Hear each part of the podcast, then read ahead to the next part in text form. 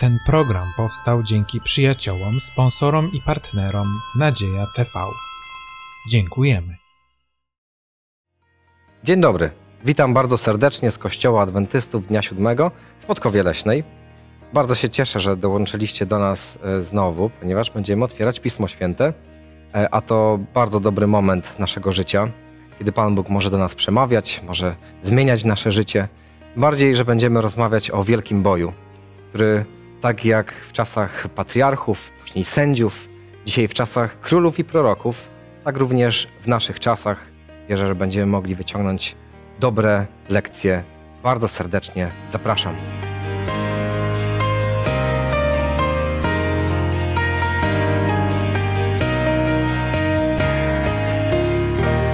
Będę miał przyjemność prowadzić to studium Pisma Świętego. Nazywam się Marek, a ze mną są Mateusz, Karolina i Błażej.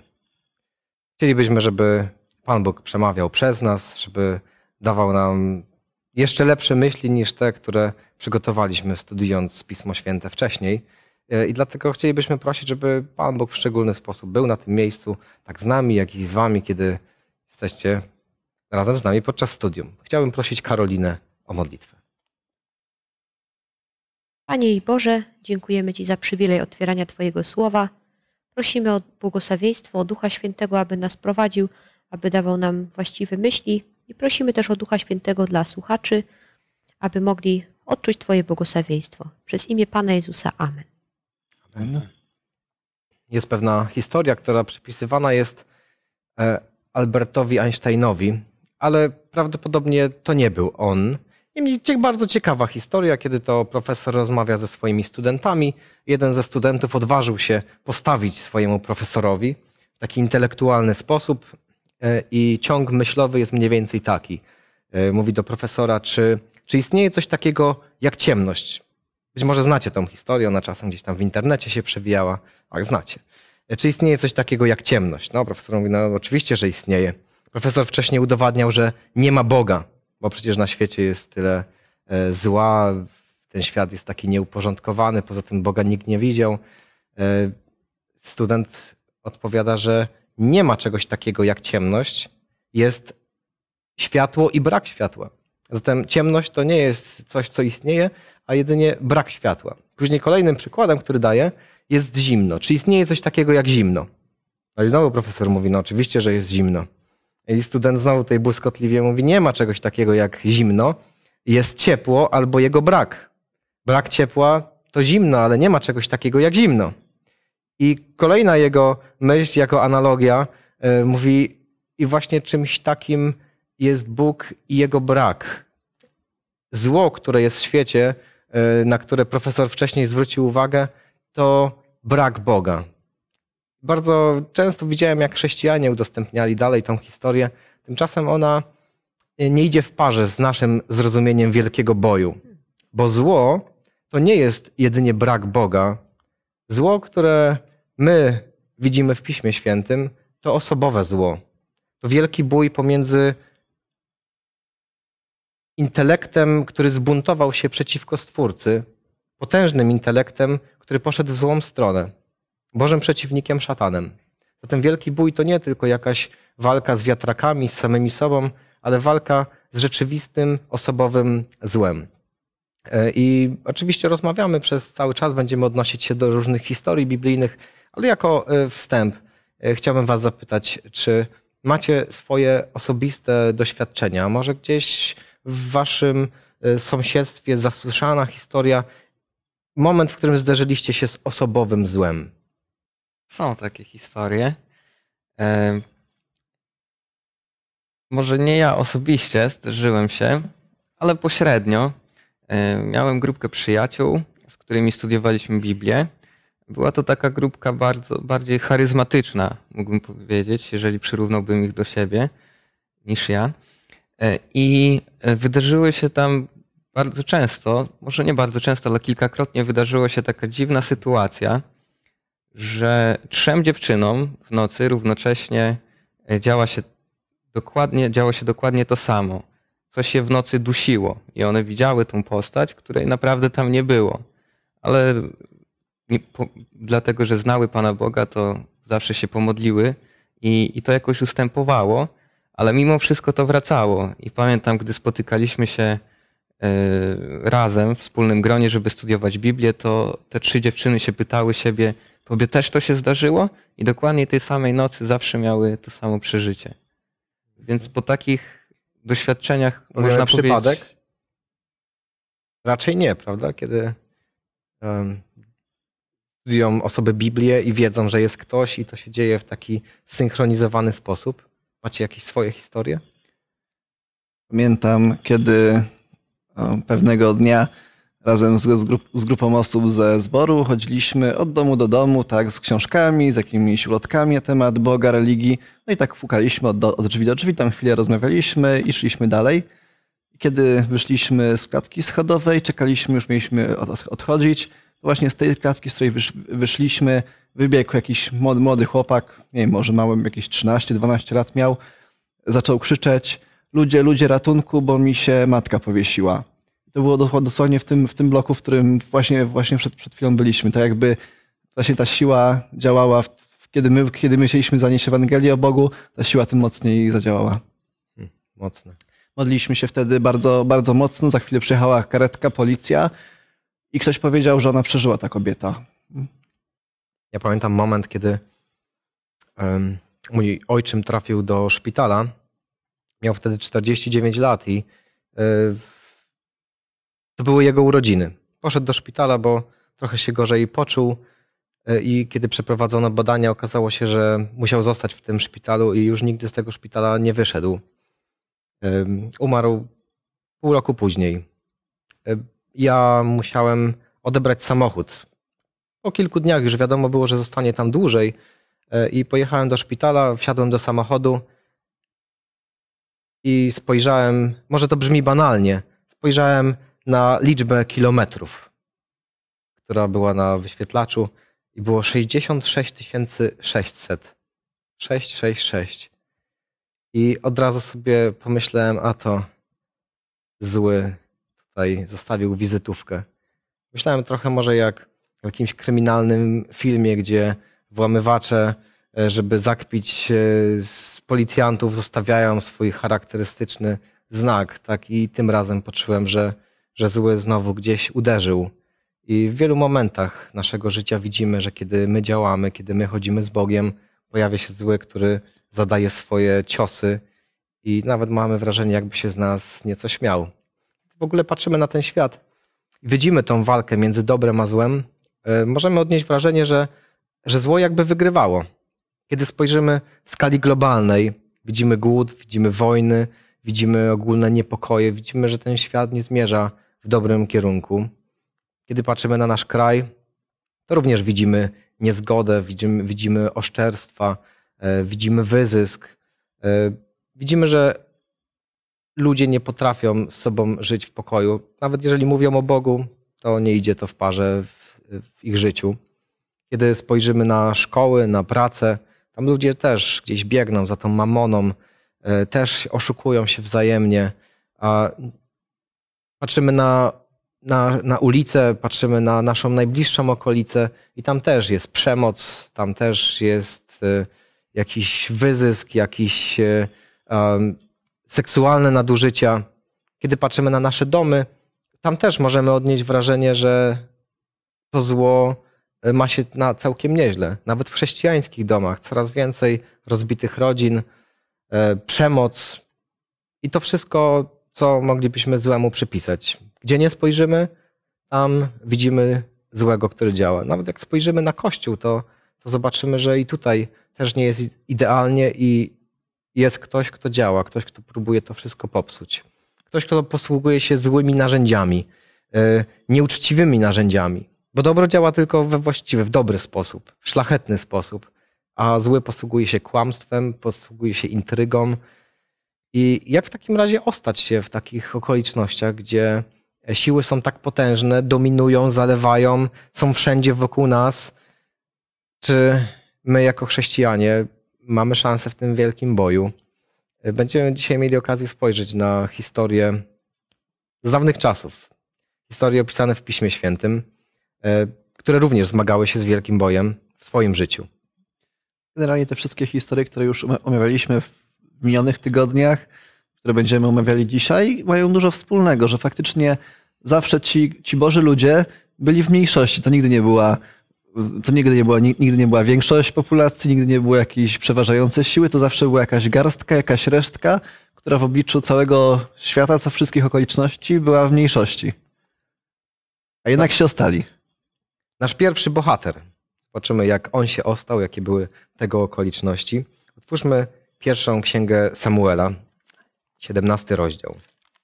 To będą teksty od 43 do 51 i e, poproszę Ciebie, Kiko. I rzekł Filistyńczyk do Dawida: Podejdź do mnie, a dam twoje ciało ptactwu niebieskiemu i zwierzynie polnej. Wtedy Dawid odpowiedział Filistyńczykowi: Ty wyszedłeś do mnie z mieczem, z oszczepem i z włócznią, a ja wyszedłem do ciebie w imieniu Pana zastępów, Boga szeregów izraelskich, które zelżyłeś. Dzisiaj wyda cię Pan w moją rękę i zabiję cię i odetnę ci głowę. I dam dziś jeszcze trupy wojska filistyńskiego ptactwu niebieskiemu i zwierzynie polnej i dowie się cała ziemia, że Izrael ma Boga. I dowie się całe to zgromadzenie, że nie mieczem i włócznią wspomaga Pan, gdyż wojna należy do Pana i On wyda was w ręce nasze. Gdy wtedy Filistyńczyk ruszył i zaczął się zbliżać do Dawida, Dawid spiesznie wybiegł z szyku bojowego, aby podejść blisko do Filistyńczyka. I sięgnął Dawid swoją ręką do torby. Wydobył stamtąd kamień, wypuścił go z procy i ugodził nim Filistyńczyka w czoło. Kamień utkwił w jego czole i Filistyńczyk upadł twarzą na ziemię. Tak zwyciężył Dawid Filistyńczyka kamieniem wyrzuconym z procy i powalił Filistyńczyka i zabił go, choć nie miał Dawid miecza w ręku. Potem wybiegł Dawid, stanął przy Filistyńczyku, chwycił za jego miecz, wyciągnął go z pochwy, dobił go i uciął nim głowę. Filistyńczycy zaś, ujrzawszy, że zginął ich rycerz, pierzchnęli. Wtedy powstali wojownicy izraelscy i judzcy, wydali radosny okrzyk i puścili się w pogoń za Filistyńczykami aż do doliny Gad i do bram Ekronu. Tak iż trupy Filistyńczyków leżały na drodze od Szaraim aż do Gad i Ekronu. Potem powrócili synowie izraelscy z pościgu za Filistyńczykami i splądrowali ich obóz. No widzimy, jest e, wojna, walka między dobrem a złem. Oczywiście my staniemy po stronie e, Dawida i Izraela, utożsamiamy się w tym momencie z tym narodem, to jest Boży wybrany naród, ale te okoliczności, tutaj miecz, tutaj proca, tutaj kamień utkwił w czole, jakbyście w ogóle wyjaśnili dzisiejszemu człowiekowi, który otwiera Pismo Święte, e, że Dawid to jest ten dobry i pomimo tego, że odciął głowę Filistyńczykowi. Myślę, że gdy przyjrzymy się dokładniej tej sytuacji, to zobaczymy, że to nie wygląda tak prosto, że Dawid po prostu wziął kamienia i zabił Goliata, bo mu się Goliat nie podobał, ale widzimy, że Goliat e, bluźnił przeciwko Bogu Izraela i umniejszał tego Boga w oczach Izraelitów. E, poza tym Filistyni nastawali na życie Izraela. Oni musieli się bronić, a jednocześnie Dawid obronił też Boga. I ten Bóg urósł też w oczach Izraela, gdy zobaczyli jego moc, gdy wydawało im się, że nie mają szans na zwycięstwo. Przez analogię, dzisiaj też broniąc Pana Boga, y, moglibyśmy kogoś skrzywdzić? Myślę, że nie można tak powiedzieć do końca, co było gdyby, e, ale e, w tej sytuacji Pan Bóg znał dobrze serce, jakie jest serce Goliata i zna też serce każdego e, człowieka dzisiaj.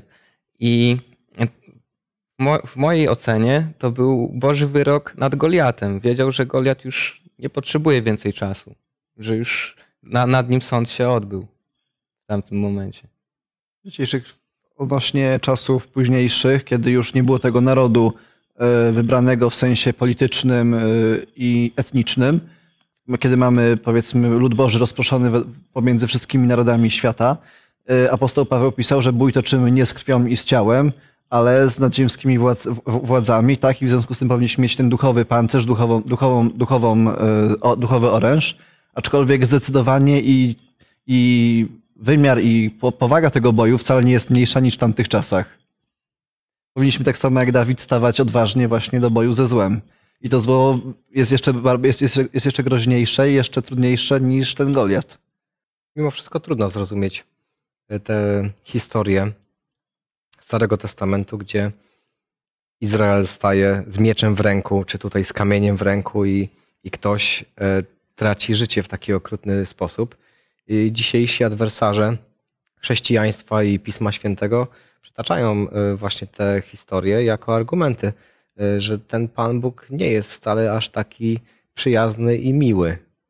Ale z drugiej strony, czy warunki, y, w jakich żyjemy, są przyjazne i miłe, i czy te warunki, w których żyjemy, są normalne? Y, Trzeba to sobie wyraźnie powiedzieć, że właśnie toczy się walka. I podczas walki, podczas wojny są ofiary. Ten właśnie, w ten właśnie sposób odbywa, w ten właśnie sposób ginęli ludzie na przestrzeni wieków, po jednej, zarówno po jednej, jak i po drugiej stronie, bo nie można powiedzieć, że tylko dobro y, cały czas, cały czas wygrywa, ale, ale mamy, mamy i, i z jednej, i z drugiej strony y, ofiary. Myślę też, że e, Goliat dostał swój czas łaski. I e, nie wiem, ile on miał lat, ale myślę, że no, mógł mieć ponad 40. Miał 40 lat łaski, bo według prawa, patrząc na to, jak powinno być, on nie powinien mieć tego czasu. A Pan Bóg okazał mu łaskę i dał mu 40 lat, żeby go znalazł. Goliat tego nie wykorzystał. kiedy ja patrzę na tę historię, staram się spojrzeć, spojrzeć tak bardzo globalnie, że grzech rozlał się na świat. Było to wielkim nieszczęściem. E, I, I nieraz patrzymy, jak ktoś cierpi, jak ktoś umiera, e, i mówimy, to wielka tragedia. Ale największą tragedią jest to, kiedy ludzie stają po niewłaściwej stronie i tracą swoje życie wieczne. Nie jest tragedią umrzeć na tym świecie, tragedią jest stracić życie wieczne. Zatem w tych różnych momentach, kiedy ludzie po jednej czy po drugiej stronie umierali, e, to jeszcze nie koniec. Nawet jeżeli wiele osób straciło swoje życie niewinnie, niesłusznie, Pan Bóg pewnego dnia znajdzie w tym wszystkim sprawiedliwość. A czasy były y, tak przerażające i sam grzech jest tak przerażający, że nawet ta historia, czy tych wiele historii ze Starego Testamentu pokazuje nam, do czego doprowadził grzech. Jest to obrazem deformacji y, całego świata. No ale zajmijmy się tym, tym Dawidem. Y, Czy możemy znaleźć jakieś dobre strony tej, tej przerażającej historii? Myślę, że tak, bo nawet postawa Dawida jest godna naśladowania. Tym bardziej, że Te Naśladowania masz na myśli z tym kamieniem w czoło, tak? Mam na myśli odwagę Dawida, który stanął przed całym Izraelem. Był małym chłopcem, a on stanął przed całym Izraelem uzbrojonymi mężczyznami i nie bał się wystąpić przeciwko najsilniejszemu Filistynowi, bo wiedział, że Pan Bóg jest z nim. Wiedział, wiedział że z Panem Bogiem zrobi wszystko. tak no, Nawet nie miał szans. Odwaga niewątpliwie jest tutaj niezwykłym elementem tej historii. I co, w wielkim boju wystarczy być odważnym? To nie odwaga jest tutaj aż tak najważniejsza, tylko to, że Dawid wiedział, że Pan Bóg jest z nim, bo to Pan Bóg dał mu tą odwagę. Najważniejsze właśnie jest stanie, stanie przy Panu Bogu. Mamy zatem postać Dawida, młody człowiek, odważny, ufający Bogu, wspaniałe zwycięstwo, zostaje królem. No byśmy powiedzieli, że taka współczesna historia y, od y, zera do bohatera. Zostaje przywódcą całego narodu, jest w oczach Bożych pomazańcem. Y, no i przejdźmy troszeczkę dalej w tej historii. Kolejny fragment, kolejna odsłona. Druga księga Samuela, jedenasty rozdział. Ale tylko wiersze pierwszy, drugi, a później siedemnasty. Następnego roku, w czasie kiedy królowie zwykli wyruszać na wojnę, wysłał Dawid Joaba wraz ze swoimi wojownikami i z całym Izraelem i ci splądrowali ziemię Ammonitów i oblekli Rabbę. Dawid wszakże pozostał w Jeruzalemie. I przytrafiło się, że pod wieczór Dawid wstał ze swojego łoża i przechadzał się po tarasie swojego królewskiego domu. I ujrzał z tego tarasu kąpiącą się kobietę. A była to kobieta wielkiej urody. 17. Gdy zaś wojownicy wypadli z miasta i wszczęli walkę z Joabem, poległo kilku z jego ludzi, z wojowników Dawida. Zginął też Uriasz Hetejczyk. Jak znamy tą historię. Wyszedł, spojrzał, przyprowadził do domu, uwiódł. Ona zaszła w ciążę, próbował to jakoś zamaskować, nie wyszło. No to wysłał rozkaz: zabijmy Uriasza, niech zginie. Uriasz zginął. Ten sam człowiek, ten sam Dawid, najpierw taki e, wspaniały bohater wiary, pełen zaufania do Boga. Mamy, e, mówimy w kontekście wielkiego boju, czyli zwycięstwo. E, Całe niebo się cieszy, Dawid jest naszym super bohaterem, cały lud się cieszy. Mija chwila czasu i taka porażka. E, jak to możliwe? Jak, dlaczego tak się dzieje? Tutaj odpowiedź jest, no wiele można było przy- przyczyn podać, natomiast sam, samo pierwsze zdanie. W czasie, kiedy królowie zwykli wyruszać na wojnę, wysłał Dawid Joaba wraz ze swoimi wojownikami. Tak, czyli królowie, król powinien wyruszyć na wojnę, król zostaje i się nudzi w pałacu i nie ma co robić. I czas- czasami właśnie tak jest, że kiedy yy, zewsząd nas atakują pokusy, zło jest wo- wokół takie widoczne, namacalne, to myślę cały czas, Panie Boże, Ty mnie trzymaj, Ty mnie prowadź, i bo bez Ciebie to i zginę. Mija, te, mija ten, ten okres takiego napięcia, takiego, takiej wzmożonej walki. Jestem spokojnie u siebie w pokoju, nic, nic nie grozi, nie ma żadnych ludzi. I, w- I wtedy z nudów powstają głupie pomysły. No na pewno jest to pewien, e, pewna przyczyna tego, co się stało później. E, A patrząc na, całościowo na historię e, Dawida, ona jednak kończy się dobrze. Tak, mamy wielki bój o życie Dawida, o królestwo Izraela. Mamy moment wspaniałego zwycięstwa, później jest upadek, ale jednak Dawid nawraca się. A mamy wiele historii, wielu bohaterów, być może ludzi dzisiaj wokół nas, e, którzy byli kiedyś przy Bogu, odeszli, już nigdy do Niego nie wrócili. Co tkwi, co jest sekretem e, w, tutaj w historii Dawida, że on jednak wraca do Boga, że pomimo tak wielkiego upadku, ten wielki bój w jego życiu był, był zwycięski. Dawid był człowiekiem według serca Bożego i on znał Boga. Nawet kiedy popełnił grzech yy, i potem dotarło do niego, co tak naprawdę zrobił, to yy, od razu przyznał się do winy. Zgrzeszyłem wobec Pana. Yy, Zobaczył grzech z innej perspektywy. Słyszałam kiedyś taką ciekawą myśl, że yy, prawdziwa skrucha to jest własne, właśnie spojrzenie na swój grzech z Bożej perspektywy. Czyli zobaczenie tego, jaki ten grzech naprawdę jest. Bo kiedy ludzie zaczynają się po prostu tylko usprawiedliwiać, y, to wcale nie było takie złe, to były trudne okoliczności, to oni ciągle patrzą jakby y, ze swojej perspektywy, próbując siebie wybielić, usprawiedliwić. Natomiast kiedy popatrzymy na grzech tak, jak go widzi Bóg, to nie ma wtedy innej możliwości, jak tylko powiedzieć, to było straszne, ja nie chcę mieć z tym nigdy więcej nic wspólnego. Ja, to rozumiem również w kontekście mojego życia. Niedawno nawet gdzieś sobie zdałem z tego sprawę, że kiedy otwieram Pismo Święte, czasem tak mówię, przeczytam jakiś fragment, kiedy otwiera się w Ewangeliach na opisie ukrzyżowania Chrystusa, to często myślę sobie, a to przerzucę dalej albo wcześniej. Tak niezręcznie się człowiek czuje w obliczu ukrzyżowanego Chrystusa i tych scen, tego cierpienia. A właśnie y, w tym momencie ktoś przywołał, kiedy to opowiadałem, że chrześcijańska pisarka Ellen White wskazuje, iż dobrą sprawą dla chrześcijanina jest właśnie patrzeć na ten krzyż Chrystusa, myśleć o nim y, i jako dobrą rzeczą byłoby dla nas, gdyby godzinę dziennie y, właśnie spędzać pod tym krzyżem. Jaka inna byłaby perspektywa, inne patrzenie na nasze życie i wtedy ta skrucha y, byłaby taka właśnie autentyczna, patrzylibyśmy na nasze życie, jak Bóg na nas patrzy.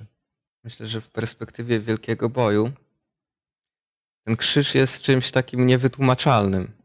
Coś, czego nie powinno być, patrząc tak logicznie.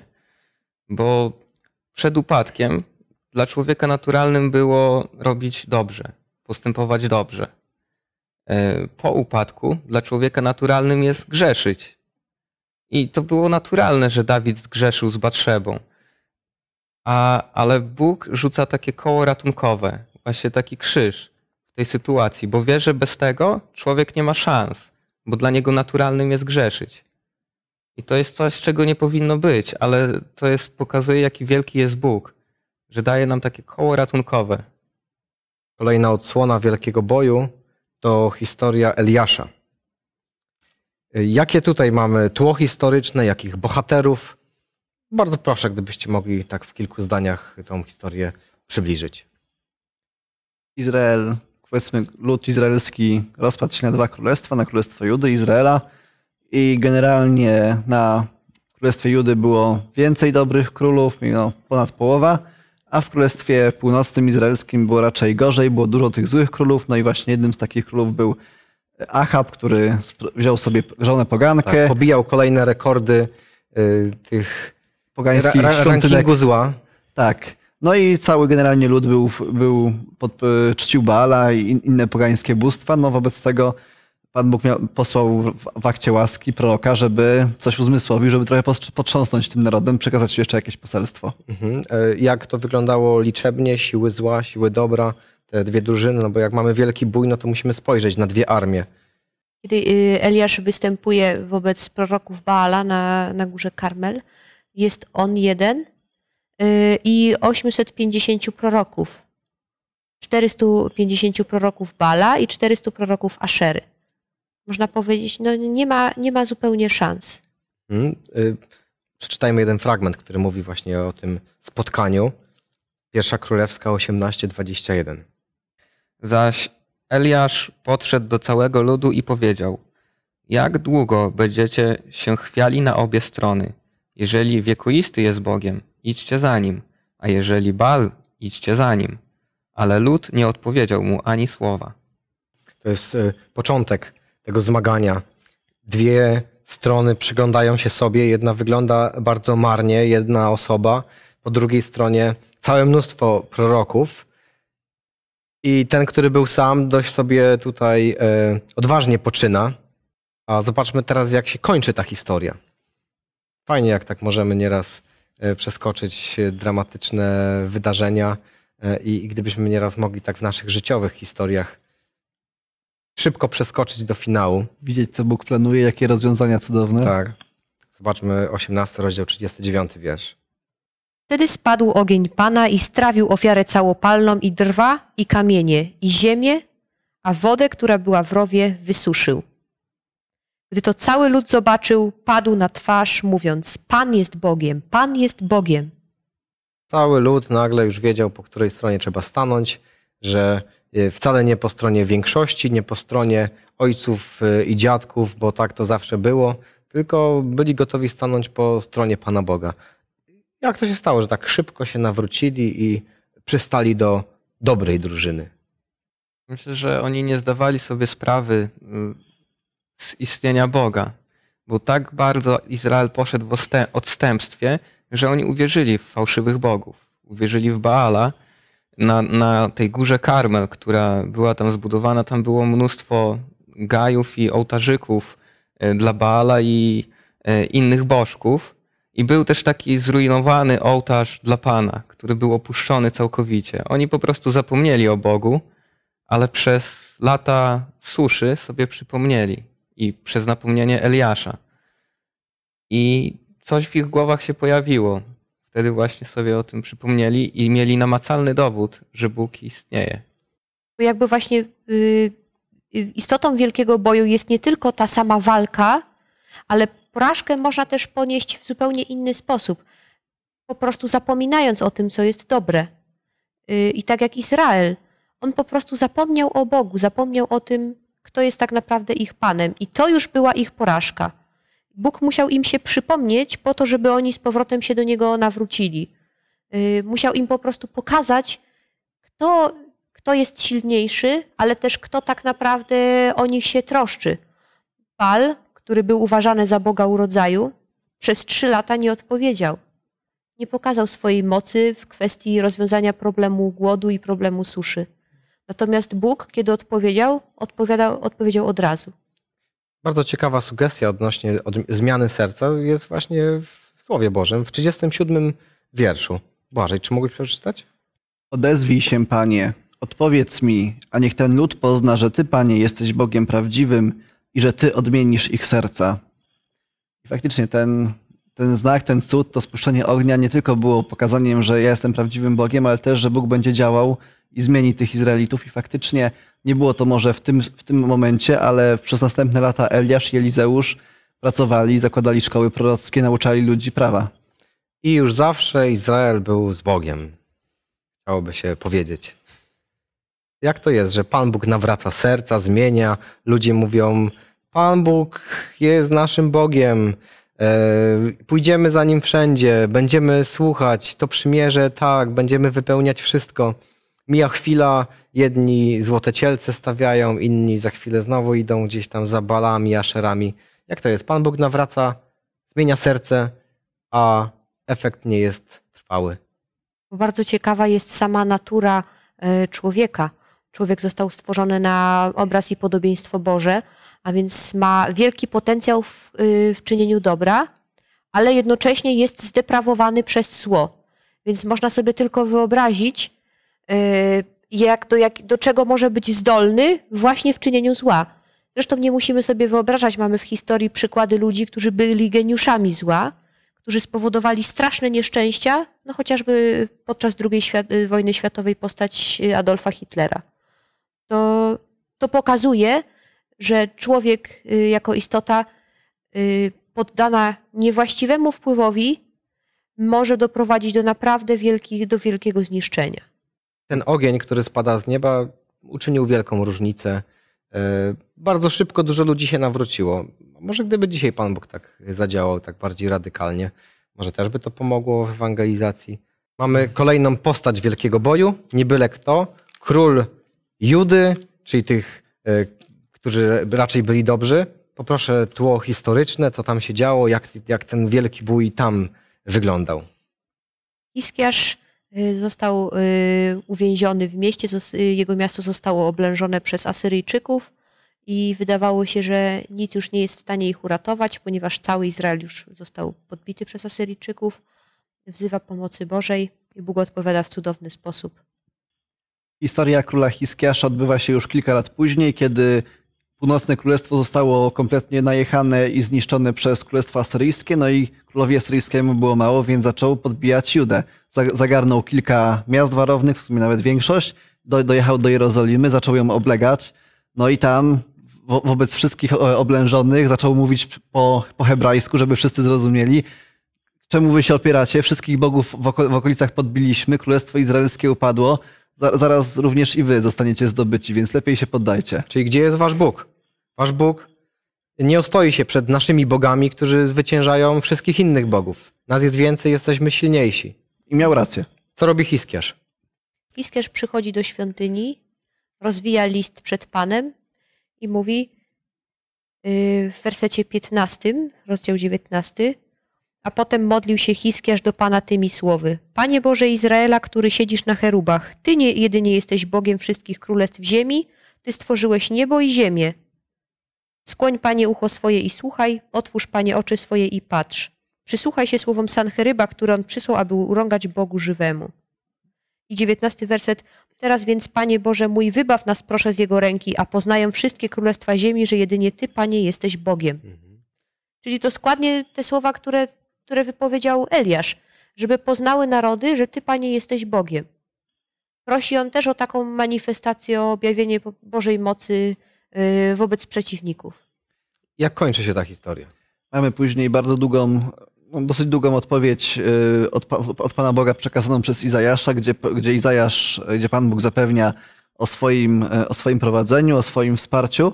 I to jest takie fajne w tej historii, że wi- większość właśnie tej historii jest modlitwa Hiskiasza, później odpowiedź Pana Boga i takim naprawdę lekkim dodatkiem, jakby nieistotnym z punktu widzenia nar- narracji jest to, że wyszedł anioł i pozbawił pozbawił życia 185 tysięcy. Ale cały ciężar, mam wrażenie, historii się koncentruje właśnie na tym zaufaniu do Pana Boga, na tym, że, że w modlitwie Hiskiarz przyszedł i, i wylał, się, wy- wylał swoje wszystkie problemy przed Panem Bogiem, że Pan Bóg dał mu zapewnienie, że, że, że będzie z nim, żeby się, żeby się nie lękał, że ta, ta, ta, sprawa się, się y, zakończy pomyślnie i tak naprawdę na koniec jest tylko takie podsumowanie, że Pan Bóg wypełnił swoją obietnicę. Czyli kolejny moment, kiedy drużyna dobra jest w zdecydowanej mniejszości, jest oblężona siły zła, tutaj jakieś y, setki tysięcy, y, którzy są przeciwko nam, a jednak zwycięstwo jest po stronie dobrych. A jak? Nie czy warto, ale jak można ufać Bogu, kiedy sytuacja wydaje się beznadziejna w naszym życiu? Jak można się tego nauczyć, żeby w takim momencie powiedzieć, Pan Bóg i tak y, znajdzie rozwiązanie? Myślę, że każdego dnia trzeba się tego uczyć. Każdego dnia przybywać z Panem Bogiem, żeby On był naszym przyjacielem. Żebyśmy wiedzieli, że nasz przyjaciel nas nie zostawi w trudnej chwili. To jest jedyna, jedyna recepta. Mała wskazówka, to Hiskiarz przy- przypomina, że Bo- Bogu, że On jest Bogiem wszystkich królów ziemi, Ty stworzyłeś niebo i ziemię, także przypo- przypomniał sobie, jakich rzeczy dokonywał Pan Bóg w przeszłości, że jest stworzycielem, wobec tego ma moc. Nieraz wzbraniamy się przed e, trudnościami w naszym życiu, e, ale to właśnie trudności wcześniejsze e, sprawiły, iż e, lud Boży wiedział, co działo się kiedyś, co działo się w naszym życiu ileś tam lat temu, ileś miesięcy temu. I kiedy przychodzi taka decydująca rozgrywka, wtedy wiemy, że możemy ufać, że ostatnie słowo należy do Pana Boga. A my nie lubimy tych momentów, kiedy jest źle, a one właśnie mają swój bardzo konkretny cel. Warto też pamiętać, że Bóg osobiście brał udział w walce. Kiedy Jezus przyszedł na ziemię, on uczestniczył fizycznie w wielkim boju. Tak samo był nastaw- na, narażony na pokusy, tak samo się im sprzeciwiał i mamy to zapewnienie, że, że Bóg tę walkę wygrał. Razem z nim możemy także tę walkę zwyciężyć i zmagając się z trudnościami i z, z, po- z pokusami, w jakimś stopniu uczestniczymy też w tym doświadczeniu, które przechodził Chrystus. Przez co można powiedzieć, że mamy z nim sporo wspólnego. Mamy kolejną historię. Tym razem Izrael znowu został pokonany. Są w niewoli. Pan Bóg w różnych momentach e, zawsze sobie jakoś radził. Tym razem posłużył się wyborami mis świata, żeby e, przedsięwziąć e, swoje plany, czyli mamy historię królowej Estery.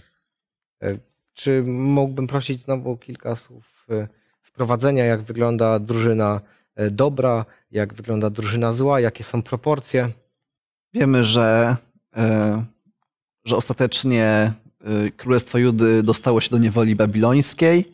Tam w tej niewoli przebywało zgodnie ze słowami proroka 70 lat. Później ci, co chcieli, mogli powrócić do, do swojej ziemi i odbudować Jerozolimę, odbudować świątynię. Natomiast część, część, Żydów tam, część Żydów została, no i między innymi był tam Mordochaj razem, e, razem z Esterą, no i oni tam byli właśnie w stolicy Suzie, e, blisko Króla Perskiego i tam w- wdali się w wydarzenia, które są opisane w księdze Estery.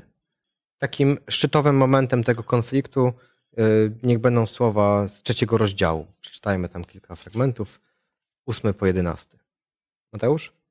Potem, potem Haman powiedział do króla Ahasferosza: Istnieje pewien naród pomiędzy twoimi narodami, rozproszony, a jednak odrębny, we wszystkich dzielnicach twojego państwa.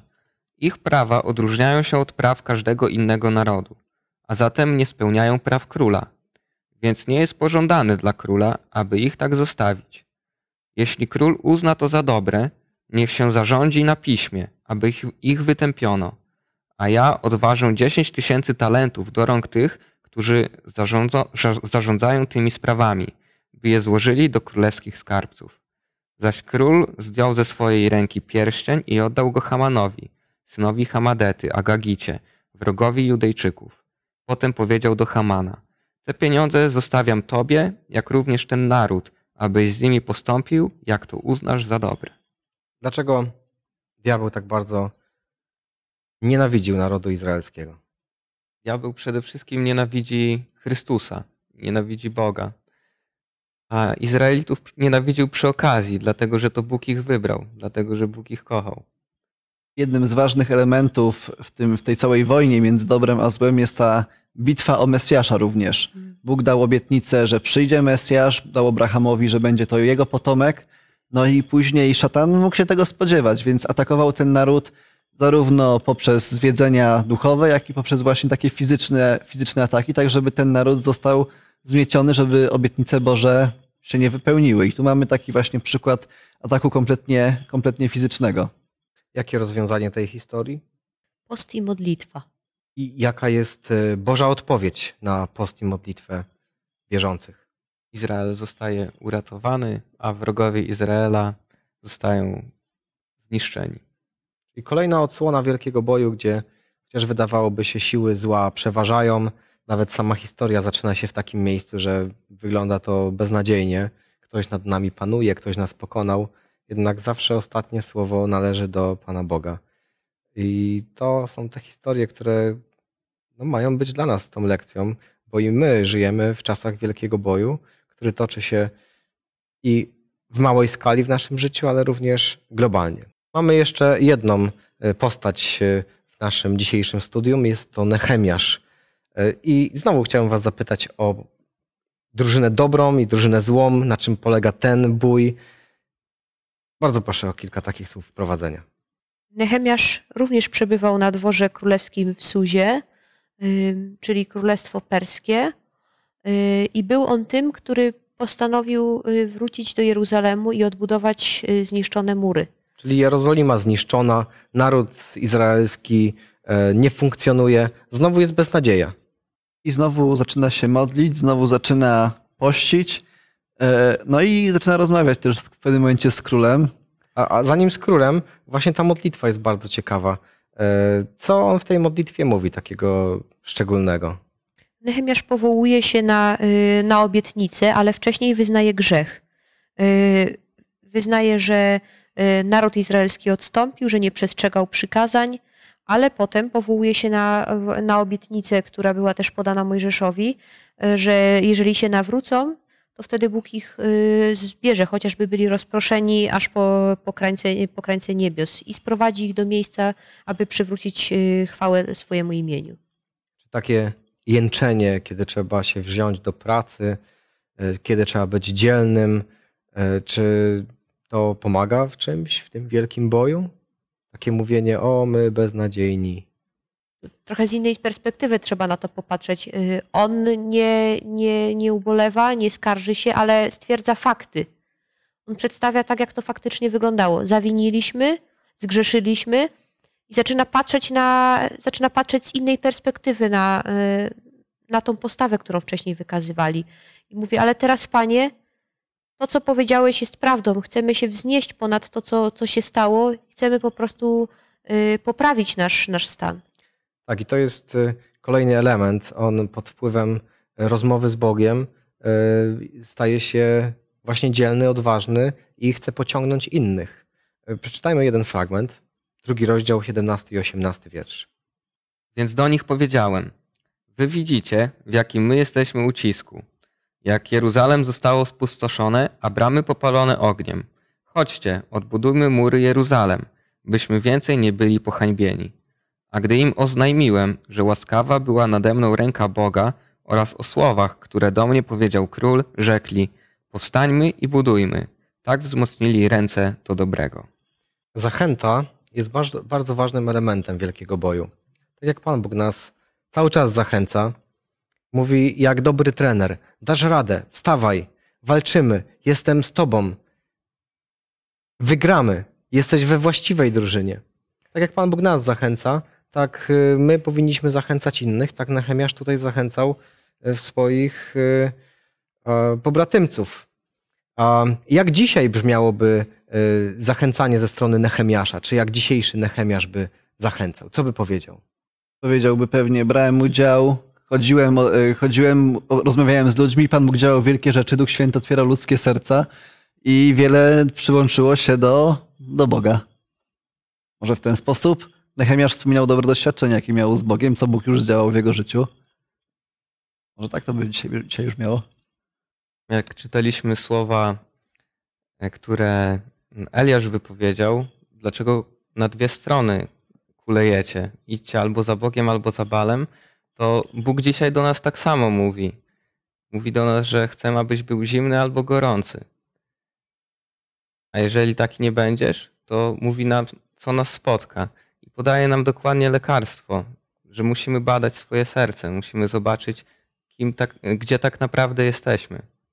Pismo Święte cały czas próbuje nas przekonać o tym, iż ten wielki bój cały czas trwa, a ostatnie słowo należy do Boga. Pan Bóg zawsze był wierny, stawał po stronie swojego ludu. I nawet jeżeli on był w mniejszości, to Pan Bóg miał rozwiązanie. Dobrze jest patrzeć na te historie, które dobrze się skończyły. Dodaje nam zachętę, ale jest wiele takich historii, być może one trwają również w naszym życiu.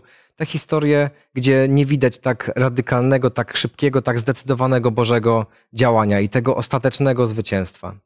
Ale patrząc na całość, naprawdę możemy być spokojni, że ten wielki bój należy do Boga, że zwycięstwo należy do Boga. A naszym zadaniem jest stanąć po właściwej stronie. Nikt też nie powiedział, że ta walka będzie łatwa. Nikt nie mówił, że będzie lekko. Pan Jezus mówił, że to będzie wąska droga i wąska brama i, i będzie ciężko. Ale naszym zadaniem jest patrzeć na tego, który jest sprawcą i dokończycielem naszej wiary. I w zmaganiach, y, w codziennej walce o to, aby cały czas być po właściwej stronie, we właściwej drużynie i w łączności z tym, który jest trenerem tej drużyny, idąc w górę, idąc tam do Bożej Ojczyzny. I choćby na kolanach, a właściwie to jest bardzo dobry sposób podróżowania do Bożej Ojczyzny, właśnie na kolanach, mamy cały czas zmierzać. Jeżeli w którymś miejscu ustaniemy, przychodzimy z powrotem do Niego, wyznajemy nasze grzechy i cały czas trwamy w łączności z Nim. A On obiecał, że to, co rozpoczął, to i dokończy. I wielu zwycięstw, wielu dobrych decyzji w Waszym życiu, świadomości Boga, który jest Twórcą i do którego zawsze należy ostatnie słowo. Tego Wam bardzo serdecznie życzę, jak i naprawdę wielu, wielu Bożych błogosławieństw. Kończąc nasze studium, zakończymy je modlitwą i poproszę Błażeja. Panie Boże, dziękujemy Tobie, że w przeszłości działałeś, że ci bohaterowie wiary mieli wspaniałe doświadczenia i odnosili wielkie zwycięstwa. Dziękujemy Tobie, że nam pokazujesz sposób, w jaki oni to osiągali, że poprzez kontakt z Tobą, wyznanie grzechów, modlitwę, zaufanie, powoływanie się na Twoje obietnice, Panie, możemy stać w obliczu zła i zwyciężać, iść przez to życie razem z Tobą i, Panie, dawać odpór złemu. Dziękujemy Ci, Boże, i daj, żebyśmy w naszym życiu właśnie takim życiem żyli, życiem zwycięstwa i trwali tak, aż Ty przyjdziesz wkrótce i zabierzesz nas do siebie. W drogim imieniu Pana Jezusa. Amen. Bardzo dziękujemy, cieszymy się, że byliście z nami. Wierzę, że to był dobry czas tak dla nas, jak i dla Was. Chciałbym Was już w tym momencie zaprosić na nasze kolejne studium. W przyszłym tygodniu rozważania będą oczywiście też nad wielkim bojem, który e, trwa w naszym życiu, a jego tytuł to Zwycięstwo na pustyni. Do zobaczenia.